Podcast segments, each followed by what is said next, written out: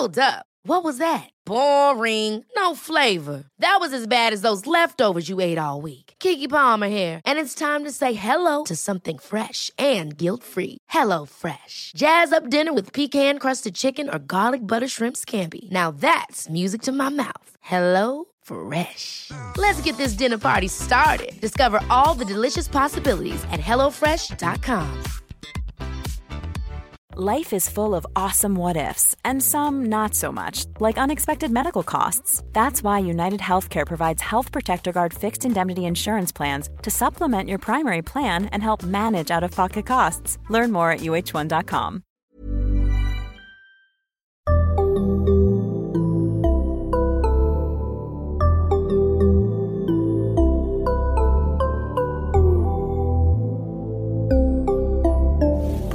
Barnpsykologerna.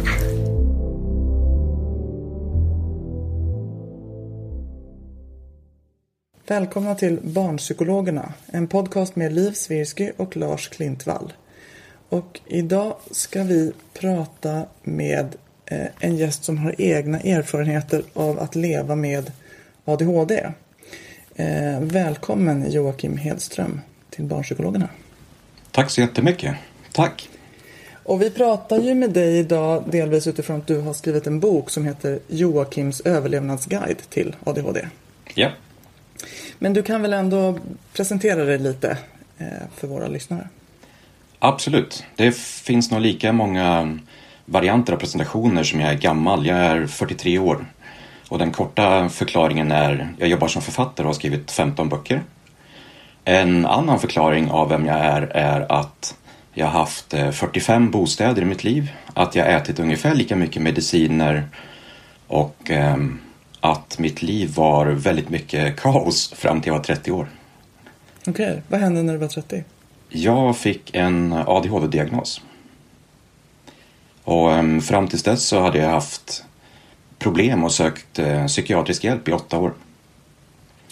Men under ytan så hade jag haft problem tio år innan det, men ingen visste om det. Så det betyder att du då var 12? 12. Hur var det då, när du var 12? Till att börja med så, eh, min mamma dog utan förvarning när jag var 12. Och jag är, är det äldsta syskonet och har en yngre bror och en yngre syster. Så där någonstans så startade någon sorts ja, men, förvirring när eh, det kändes som hela min värld slets ifrån mig. Så det skickade väl iväg mig i någon form av depression men vi eh, diskuterade inte sånt i släkten utan det var mer, ja men din mamma har dött och vi pratar inte så mycket om det utan nu så tar vi oss framåt. Så ehm, just från den punkten så var det väl väldigt mycket att jag fick anstränga mig för att hitta mina strategier. Att försöka hitta vem är jag, varför verkar jag funka annorlunda än andra människor fast jag funkar jättebra i andra avseenden. Mm. Um, någonting sånt. Och när du då fick din diagnos, hur, hur var det? En otrolig befrielse. Den, ehm, den sanna historien är att jag eh, levde med eh, självmordstankar, tankar på att ta mitt liv under 15 års tid åtminstone. Till och från just för att ja, men jag lyckades inte få ordning på livet, jag var sjukskriven, jag flyttade, jag flyttade igen, jag fick ett nytt jobb, sjukskriven. Och jag sökte och försökte hitta vad är det för fel på mig? Och ingen visste vad det var för fel och läkarna kunde inte ge något bra svar. Men eh, plötsligt, som jag ser det från ingenstans, så kommer en läkare med en teori. Vi tror att du ska göra en sån här utredning. Den kommer nog kunna vara bra. Som... eh, Alltså, resultatet av utredningen är ju jättebra. Jag är så glad att eh, ha fått diagnosen. Och en liten förklaring till varför jag funkar som jag gör. Men utredningen är ju något av det jobbigaste jag har gjort. Jag tyckte den var vidrig. Vad var det som var jobbigt? Att jag som är...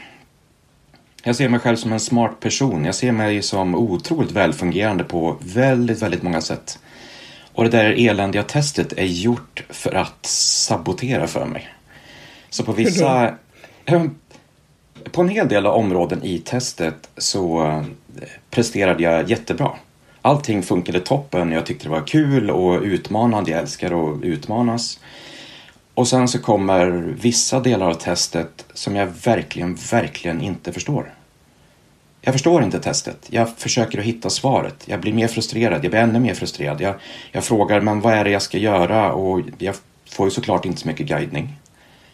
Utan jag försöker hitta svaret och jag tycker det blir jobbigare och jobbigare. Jag gråter och blir mer frustrerad och till slut så har jag hittat 15 varianter av svar på någonting som var väldigt mycket enklare tydligen. Den upplevelsen, känner du igen den från ditt vanliga liv?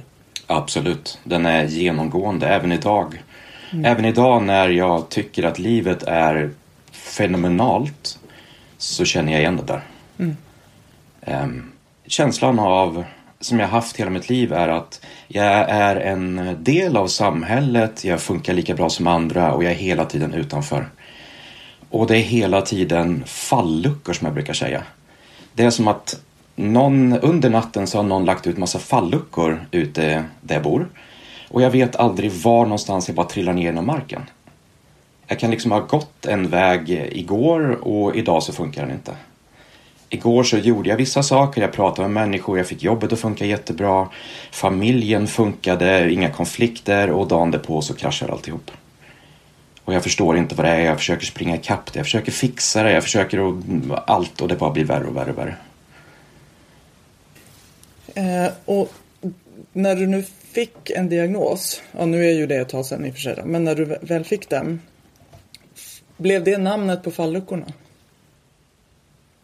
Ja, men det var samtidigt väldigt lustigt att få diagnosen, för jag fick diagnosen med beskedet det här, mm, det här testet visar att du har ADHD och om du vill nu så kan du få medicin, du kan få prova det. Och om du vill veta någonting så kan du kontakta Attention. Hej då, ha det så bra. Och det var, det var svaret på en, jag menar, 30-årig resa egentligen. Hej, så här funkar det. Du har ett handikapp, en funktionsnedsättning, säg vad du vill du funkar inte riktigt som andra och troligtvis behöver du mer stöd och vi har ingen som helst information att ge dig. Var, jag fick ingenting utan hänvisningen var gå till attention. Mm. Gjorde du det? Nej. till att börja med så är jag inte så mycket för att sätta mig i ett sammanhang där, där jag träffar människor med ADHD jag, ser det lite som att alla människor med glasögon måste gå med i en glasögonklubb för att liksom, det är vi som håller ihop. Och jag har ju träffat attentionföreningar och jag vet ju att människor får hjälp och suveränt stöd därifrån. Men jag hade inget sånt behov så jag sa tack och hej och sen så försökte jag få livet att funka utifrån. Ja, men de säger att jag har någonting, vad innebär det? Um, är det utifrån det sökandet som din bok har blivit till, Överlevnadsguiden? Definitivt. Jag ehm, är i grunden nyfiken bortom nyfiken. Får jag ett svar så är det inte så att jag säger ja ah, men bra, då vet jag. Utan det är varför är det här svaret? Vad innebär det här? Och så börjar jag gräva bakom det. Och när någon säger att ja, men du har ADHD, då är första steget, men vad är ADHD egentligen? Ja, men du har problem med uppmärksamhet. Ja, kan det bli mer diffust? Vad? Vad menar du? Vadå problem med uppmärksamhet och problem att koncentrera mig? Så istället då så försöker jag, jag letar på nätet, jag pratar med personer som har ADHD, jag börjar prata och nästan intervjua läkarna jag träffar som hjälper mig med min ADHD. Vad är det egentligen? Konkret, vad är det? För om någon säger problem med uppmärksamhet så säger det inte mig ett smack. Jag har ingen aning vad det innebär. Men om någon skulle ha sagt Jo, men kan det inte vara så Joakim, det här är ett verkligt exempel, verkligen att du ibland går omkring i lägenheten och så blir du förbannad på din fru för att ja, men du skulle in i duschen och hon smet in före dig fast du går omkring med kalsongerna i ena handen och vattenkannan i den andra och så är du på väg att fixa en tredje uppgift och så hade du glömt duschen. Ah, haha, du menar uppmärksamhetsproblem och konst... Ah, ja, nu fattar jag vad du menar. Just det. Jo, men så ser mitt liv ut. Um, så att vi har liksom snackat om ADHD i evigheters och jag kände inte att jag fick den informationen jag behövde. Lite taskigt så brukar jag säga att ja, men det mesta av litteraturen som fanns var psykologer skrev tjocka böcker för psykologer. Det här är signalsubstanser och så här funkar det här och är jag ledsen? Jag, jag, jag bryr mig inte. Jag vill veta hur kan jag göra för att få mitt liv lite, lite, lite bättre. Mm. Och jag vet att det inte finns en manual för det heller. Så om man ser till boken så är det det som är eländigt. Jag har skrivit en guide för människor som egentligen inte vill ha en guide. Mm. De vill hitta egna lösningar på sina problem. Hur går den här boken? Vet du det? Alltså hur tas den emot? Den tas emot oerhört bra och jag kunde aldrig någonsin tro att jag skulle få höra de kommentarerna jag hört tillbaka. Mm. Och de är? Um, de är att det här är någonting konkret, någonting annorlunda som, som människor kan ta till sig. Det finns ju mer lättförståeliga böcker, men de är fortfarande svåra för mig att fatta. Återigen, jag tycker att jag är smart. Jag borde kunna fatta det här, men antingen är det så tråkigt eller så är det så tjocka böcker så att jag ger upp. Så jag vill mer ha någonting som, okej, okay, pang på, vad är det här? Och feedbacken har ju även varit att eh, det var någon skoltidning som skrev det att Joakim har inte skrivit en bok bara för personer med ADHD utan en bok för oss alla. Och det tycker jag är en jättefin komplimang för att jag tror att den här boken skulle kunna hjälpa fler människor. Det, den är pepprad med tips. Jag vill påstå att det inte är någon så här ska du göra bok. Utan det är mer, här har du hundra saker i livet som du kanske har nytta av. Um, ta åt dig de tipsen du gillar och strunta i resten. Och det är, den, det, är det jag får höra från människor, att, att det är något direkt användbart. Det var det intryck jag fick också när jag läste den, att det är lite som en receptbok, äh, som en kokbok. Ah. Att du kan liksom laga de rätter som du gillar. Jag blir jätteglad att du håller med, att inte du tycker intressant, för jag tycker precis tvärtom.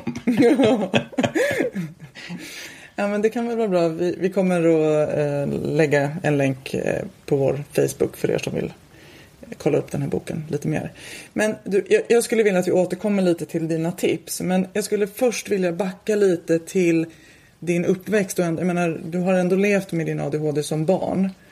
Eh, kan du berätta mer, nu när du, när du fick svaret liksom. Om, när, om du hade haft det svaret, hur hade det påverkat din uppväxt? Till att börja med så eh, läkarna när jag fick diagnosen sa eh, på sätt och vis bad de lite om ursäkt. Som i, du får diagnosen nu och ja, du får den först nu för att du har varit lite för smart i ditt liv. Du har inte hamnat i ytterkanten och eh, dragit omkring med ligister här och krossat fönster och hamnat hos polisen och socialen och du har hela tiden hittat strategier för att ducka eller för att gömma eller för att liksom halvfuska dig framåt. Och det var skönt att höra att även de säger att jag är smart, men det är ju det som är problemet, att jag har ju lurat mig själv. Och när jag tittar tillbaka så fattar jag att ja, men, anledningen till att jag spelade jättemycket fotboll var antagligen för att jag hade otroligt mycket energi. Och eh, jag vet att jag var Ehm, jag har inte varit eh, just hyperaktiv hela tiden, men jag har haft jättemycket energi och sen har jag dragit mig undan och isolerat mig och ehm, haft datorer som mitt stora intresse. Det har liksom varit min värld hela tiden och det känner jag ju fortfarande att det är enklare att fatta den logiken där än att förstå mig på människor. Jag undvek eh, klassfester. Jag fattade inte liksom hela konceptet med klassfest. Men jag var där för att mina föräldrar tyckte att ja, men det är klart du går på en klassfest för att det gör man.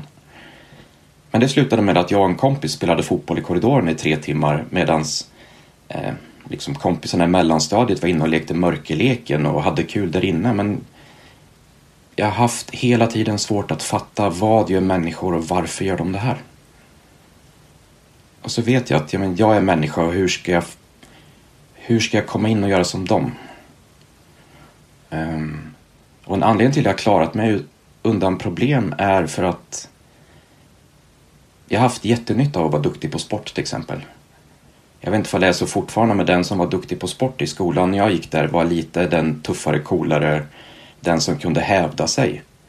Och då var det ingen som, ingen som brydde om mig. Jag kunde gå i utkanten och liksom inte bli störd av folk. Um, så det var väl min strategi att vara stor och tuff på fotbollsplanen och sen höll sig folk undan och ingen ifrågasatte när, när ehm, jag inte ville vara med på saker. Du, eh, finns din pappa i livet? Nej. Fanns, levde han när du fick din diagnos? Ja. Vad sa han om det? Det kluriga här är att min pappa var aldrig en person som tyckte om att prata om någonting. Han hade jättesvårt att beskriva ehm, vad han kände och vad han tänkte och dela med sig av mer intima personliga saker. Och när han kallas då från Värmland till Stockholm där jag bodde när testet gjordes så är ju han ditkallad för att hans son som man vet har haft problem jätte, jätte, jättelänge och till och med lagt in sig själv två gånger håller nu på att göra en ADHD-utredning vilket då innebär i praktiken att, ja, men, att jag är handikappad och eftersom det här finns en risk att det ärvs ifrån föräldrarna så säger du en hel del om pappa. Så pappa bekräftade väl vissa delar av de här sakerna jag säger nu men samtidigt så vet jag helt enkelt inte hur mycket stöd han var. Have catch yourself eating the same flavorless dinner three days in a row? Dreaming of something better? Well, hello fresh is your guilt free dream come true baby. It's me, Gigi Palmer. Let's wake up those taste buds with hot juicy pecan crusted chicken or garlic butter shrimp scampi. Mm. Hello Fresh. Stop dreaming of all the delicious possibilities and dig in at HelloFresh.com. Let's get this dinner party started. Here's a cool fact a crocodile can't stick out its tongue. Another cool fact you can get short term health insurance for a month or just under a year in some states. United Healthcare short term insurance plans are designed for people who are between jobs, coming off their parents' plan, or turning a side hustle into a full time gig. Underwritten by Golden Rule Insurance Company, they offer flexible, budget friendly coverage with access to a nationwide network of doctors and hospitals. Get more cool facts about United Healthcare short term plans at uh1.com. Hey, it's Ryan Reynolds, and I'm here with Keith, co star of my upcoming film, If, only in theaters, May 17th. Do you want to tell people the big news? All right, I'll do it. Sign up now and you'll get unlimited for $15 a month in six months of Paramount Plus Essential Plan on us. Mintmobile.com slash switch. Upfront payment of $45 equivalent to $15 per month. Unlimited over 40 gigabytes per month. Face lower speeds. Videos at 480p. Active Mint customers by 531.24 get six months of Paramount Plus Essential Plan. Auto renews after six months. Offer ends May 31st, 2024. Separate Paramount Plus registration required. Terms and conditions apply if rated PG. Men det var inte så eh, att ni, det kanske ni aldrig pratade om, om det. För jag tänker att, tror du att dina föräldrar gjorde saker under din uppväxt för att stötta dig utifrån det som var svårt för, för dig? Liksom, även om de inte visste vad det var? Men... Nej. Jag, nej, och jag menar inte att föräldrarna inte stöttade mig. Jag menar att min bror har också en diagnos. Um, och har problem med det. Och han har alltid varit den som har varit mer utåtagerande. Han har alltid varit den som har gjort alla de klassiska sakerna som man förknippar med bråkstakarna med ADHD, åtminstone när det gäller killar. Vi är bråkstakarna, punkt. Så jag har ju duckat och gömt mig bakom honom också. Så föräldrarna har alltid haft fokus på honom. Jag har varit den duktiga, smarta som genom att ja, men, verkligen fuska mig lite halvt genom skolan. Klarar mig ändå. Medan han tar fysiskt mycket mer uppmärksamhet. Det är mycket lättare att se en person som har lyckats skjuta raketer i sitt ansikte eller öppnat ett bilbatteri. Vi måste göra någonting. Fick han sin diagnos före dig då? Nej, han eh, fick den eh, för några år sedan. Han gav den till mig i 40-årspresent. Eftersom jag, sedan jag fick min diagnos, har pratat med min bror och sagt det här är ADHD, så här funkar det för mig. Och när jag berättar om det här så sitter han och skrattar igenkännande bredvid. Men det är ju ett jättesteg då att till skillnad från mig som har sökt mig till vården hela mitt liv, det har inte han gjort. Så vad innebär det då att han som nästan 40-åring gör en sån här utredning och vad säger de om honom och det blir en sån himla himla stor grej men till slut så gjorde han utredningen som sagt och skrattade lite och sa att ja Joakim du får den här 40-årspresent för att du har ju liksom pratat om det här en stund.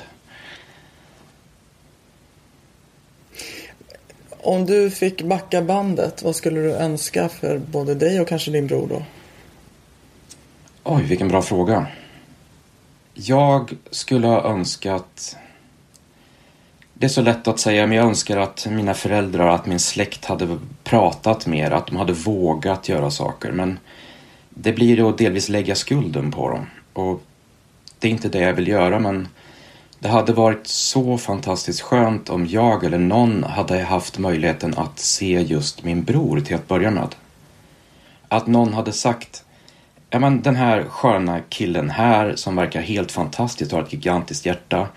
Han har också sjukt stökig och bråkig och han hamnar i kläm och folk tycker han är uppkäftig och hade någon hittat någonting där så hade det kanske funnits en chans då att ja, men, diskussionen dykt upp. Vad innebär det här? Jo, men det är ärftligt antagligen. Är det fler då? Är det, har syskonen det här? Har föräldrarna det här? Kan vi börja tillsammans och hitta strategierna för att få det att funka? För även om min bok hade funnits för mig när jag var liten så vet jag ju inte ifall den hade hjälpt. Um, det finns ju ingen lösning som funkar för alla. Det är benbrott lagar du på ett och samma sätt antar jag. När en person har ADHD, men hur hjälper du den? Ja, vet inte. Har du fått hjälp av mediciner? Jag har definitivt fått hjälp av mediciner. Hade det varit något som du hade önskat att du hade fått tidigare? Definitivt. Jag... Eh, idag så går jag ibland veckor eller månader, speciellt över sommaren, utan medicin. När det inte finns så jättestora krav på mig. Men jag vet ju... Jag har ju så lång erfarenhet och vet vilka verktyg jag verkligen måste ta till. Jag måste sova så här mycket, jag måste träna så här, jag måste äta ordentligt, jag måste göra vissa saker annars så kollapsar mitt liv jättefort. Så även när jag tar bort medicinen idag så vet jag mer. Det här behöver jag göra om jag ska funka med andra människor. Men utan de verktygen när jag var liten så hade ju medicinen definitivt kunnat hjälpa till. Och det här är också någonting, så jag vet inte ifall det bara gäller mig eller ifall det gäller fler personer med ADHD. Jag har testat flera olika varianter av ADHD-medicin och haft men, fördelar och nackdelar med dem. Men min nuvarande medicin varierar jag till exempel mellan 70 mg och 50 mg. Och ibland så kör jag även en liten extra lunchmedicin. Så och, och det för mig visar att mina svårigheter är inte konstanta utan de varierar beroende på omgivningen. Om jag då får för mycket medicin utifrån hur dagen och situationen ser ut så studsar jag sen på natten och har svårt att komma ner i varv. Och det här är någonting som jag först upptäckt det här året faktiskt. Varför har ingen pratat med mig om att Vet du vad Joakim? Vi kan skriva ut båda de här och sen så kan du kolla i din kalender och fundera utifrån ja, men hur mycket är det som pågår i livet. Är det jättehöga krav på det? Är det mycket i familjen nu? Är det så här och så här och så här? Är det mycket i skolan? Eller vad är det? Jobbigt och kanske just anpassa och försöka få det att svänga med. Um, och där vet jag inte ens vad jag svarade på för fråga. Nej, det kommer inte jag heller ihåg. Men det där som du säger nu, är det något menar du som du har fått lista ut själv? Eller har du fått läkarhjälp att komma fram till att du kan göra så? Jag har listat ut det själv det här året. Mm. För att den här... Det här året har varit väldigt speciellt för mig just med tanke på när coronapandemin slog till så försvann väldigt mycket av de rutiner och strukturer som jag hade satt upp för att få livet att funka. Helt plötsligt så fanns de bara inte. Och det blev jobbigare och jobbigare och under sommaren nu så skickade ner mig i eh, en depression och sen var jag sjukskriven en månad. Men är nu uppe på banan igen. Um, men det är först nu under sommaren och hösten som jag själv har insett det här med medicinen. Just eftersom, ja men det beror ju såklart på vad som sker utanför mig. Hur jag mår. När det inte är så stor press och så stora krav. Nu, folk är lite mer avslappnade och har inte så jättestora krav för att, ja men viruset. Um, och då behöver inte jag lika mycket medicin för att funka. Men samtidigt så märker jag att ja, men är det mycket jag ska göra på en dag? Är det många människor jag ska träffa? Um, är det saker jag behöver prestera? Så ja, men då behöver jag mer medicin och då gäller det för mig att titta och se det lite i förväg. Är det en rekommendation som du skulle skicka med till andra med ADHD? Att åtminstone reflektera över om det kan vara så i deras fall också? Ja, absolut. För jag har faktiskt inte haft diskussionen med en enda person kring att variera styrka, utan det enda jag hör är Först finns det grundlägret. Ja, men jag äter minsann inte medicin, punkt. Och sen finns det de som måste ha medicin, punkt. Men det är sällan vi försöker, men ADHD är ju rätt svartvit. Men det är sällan som vi eller någon annan har diskussionen, ja men vet du vad? Ehm, du kan faktiskt göra så här. Men det jag har hört är ju från läkare, om du vill så behöver du inte ta medicinen. Ja, men det är ju ohyggligt svartvitt också och livet funkar inte så. Så det är definitivt ett, ett tips, inte bara gällande medicin utan rent allmänt kring ADHD och livet. Stanna till och på allvar känn efter. Det går att ha fenomenala diskussioner även med små barn. Och försöka ta reda på hur de funkar, vad tänker de, vad känner de, hur beter de sig fysiskt vad finns det för relation till omvärlden, till hur du själv som förälder beter dig, hur det är på förskolan, skolan, med kompisarna. Alltså att försöka kartlägga det till skillnad från den här personen har problem här. Ja, fast det kanske beror på någonting mer. Ehm, så reflektion och kartläggning skulle jag säga har hjälpt mig så, så mycket. Mm.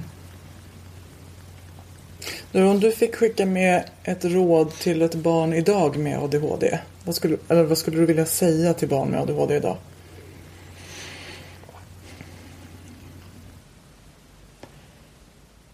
Till att börja med så vet jag inte hur det är att vara ett barn idag med ADHD.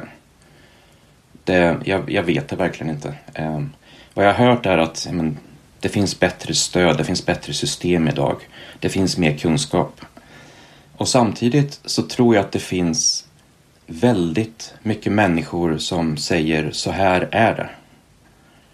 Du har ADHD och då är det sannolikt så här. Och jag skulle säga inte riktigt skit i det, men någonting åt det hållet faktiskt. Att våga lyssna och våga prova. Om man, om man ser till mig, jag jag tog mig igenom gymnasiet, återigen genom att fuska, skriva av folk, lura lärare. Det var jätteenkelt. Men jag fick inte betyg så att jag kan gå ett universitetsprogram. Jag är inte behörig för det. Um, men jag har ändå fått otroligt mycket chanser i livet. Jag har fått prova på ett tjugotal jobb. Högt och lågt, allt möjligt. Varför då? För att jag kommer med en energi som de inte har sett. Jag kommer med en upptäckarlust som i, okej, okay, ni har alltid gjort det sådär. Ja, men vet ni vad? Um, jag ser en lucka här som ni kanske inte har sett. Vad skulle hända om vi gör så här? Så det som jag har tyckt hela tiden har varit min svaghet som i, jag kan inte hålla mig på banan. Jag glömmer saker och ting, jag är förvirrad, jag har inget konstant humör utan det åker upp och ner.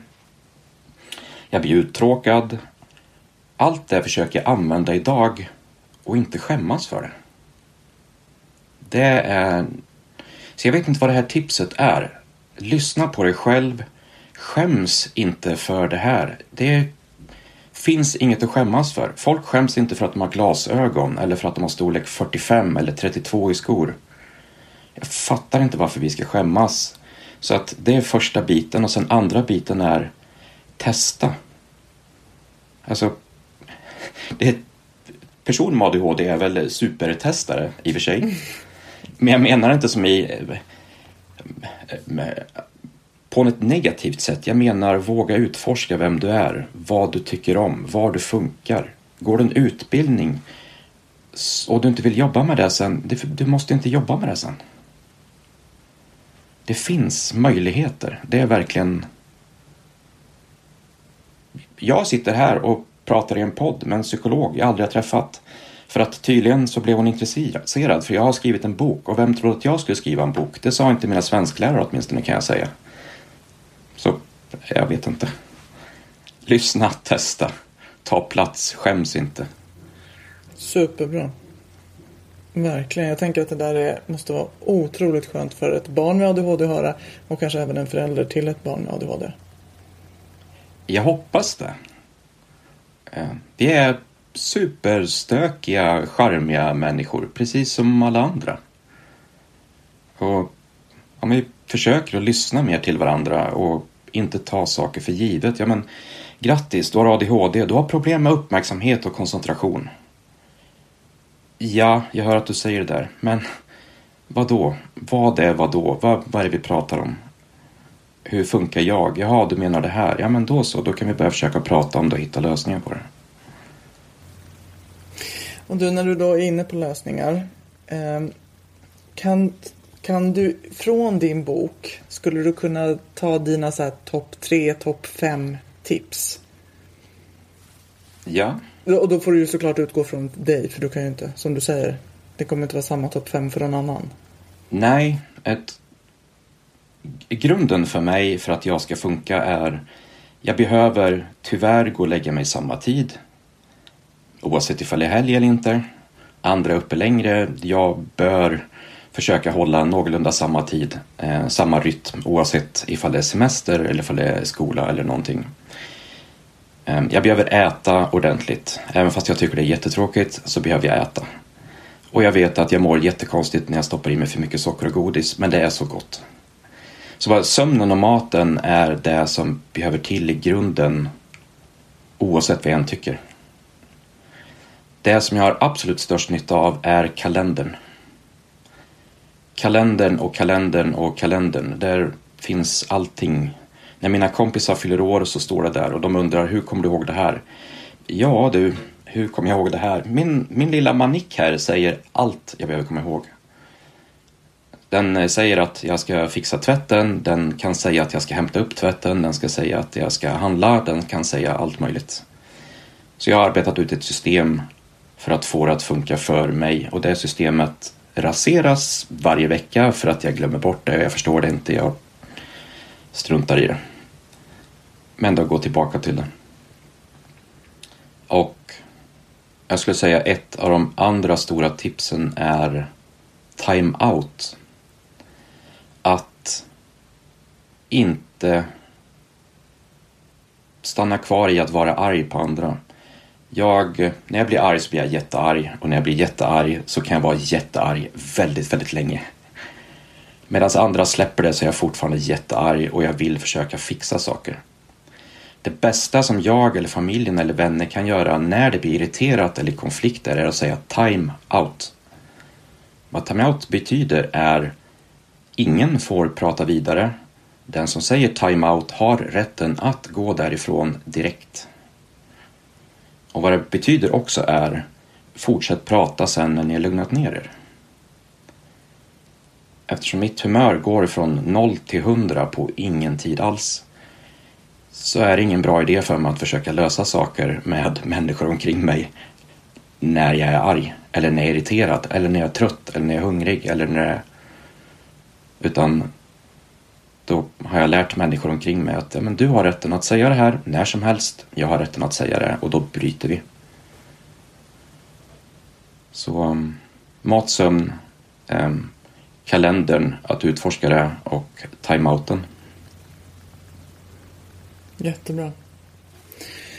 Joakim, stort tack för att du var med oss idag och berättade så generöst om din historia. Um, jätte, det känns jättevärdefullt.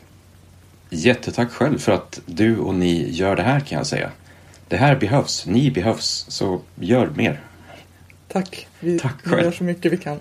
Tack. Och tack till er som lyssnat. Eh, ett nytt avsnitt kommer snart och till dess kan ni följa oss på eh, Facebook där vi heter Barnpsykologerna och på Instagram där vi heter Barnpsykologerna understreckade podd. Hej då!